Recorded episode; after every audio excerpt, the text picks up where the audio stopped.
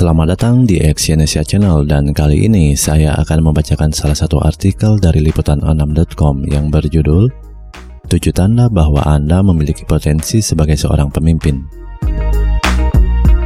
Tanpa disadari, setiap orang memiliki potensi sebagai seorang pemimpin, baik untuk memimpin perusahaan, karyawan, maupun tim bekerja.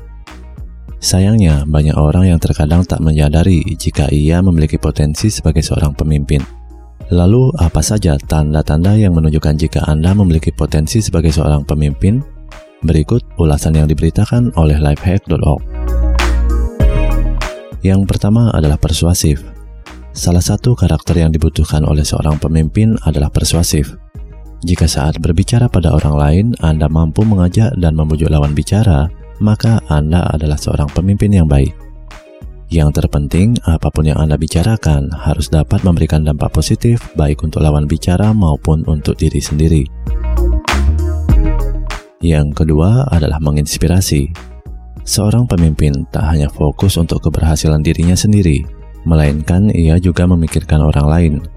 Sebagai contoh, seorang pemimpin harus mampu memotivasi, mengajarkan, dan berbagi pengalaman serta ilmu dengan orang lain. Sifat tersebut dapat membuat banyak orang terinspirasi dengan kemampuan Anda. Yang ketiga adalah percaya diri. Jika Anda dapat percaya bahwa apa pun yang dikerjakan dapat berjalan dengan baik, maka secara tidak langsung Anda sudah membangun kepercayaan pada orang lain. Selain itu, karyawan Anda akan semakin percaya diri dalam mengerjakan segala hal. Yang keempat adalah berusaha. Seorang pemimpin harus dapat menjadi contoh dari karyawannya. Sebagai contoh, jika Anda ingin mengerjakan suatu proyek, maka kerjakanlah hingga selesai dan berusahalah untuk memberikan yang terbaik. Dengan begitu, karyawan akan mencontoh sikap dan sifat sehingga cita-cita perusahaan akan berjalan dengan baik. Yang kelima, mengendalikan diri. Sebagai seorang pemimpin, Anda juga perlu mampu mengendalikan emosi. Jika terjadi sesuatu pada pekerjaan, cobalah untuk berpikir jernih, tenang, dan tidak emosi dalam mengambil sebuah keputusan. Selain itu, cobalah untuk berdiskusi dengan karyawan layaknya seorang teman. Menjaga hubungan baik dengan karyawan juga akan memberikan dampak yang baik pada pekerjaan Anda. Yang keenam adalah karismatik.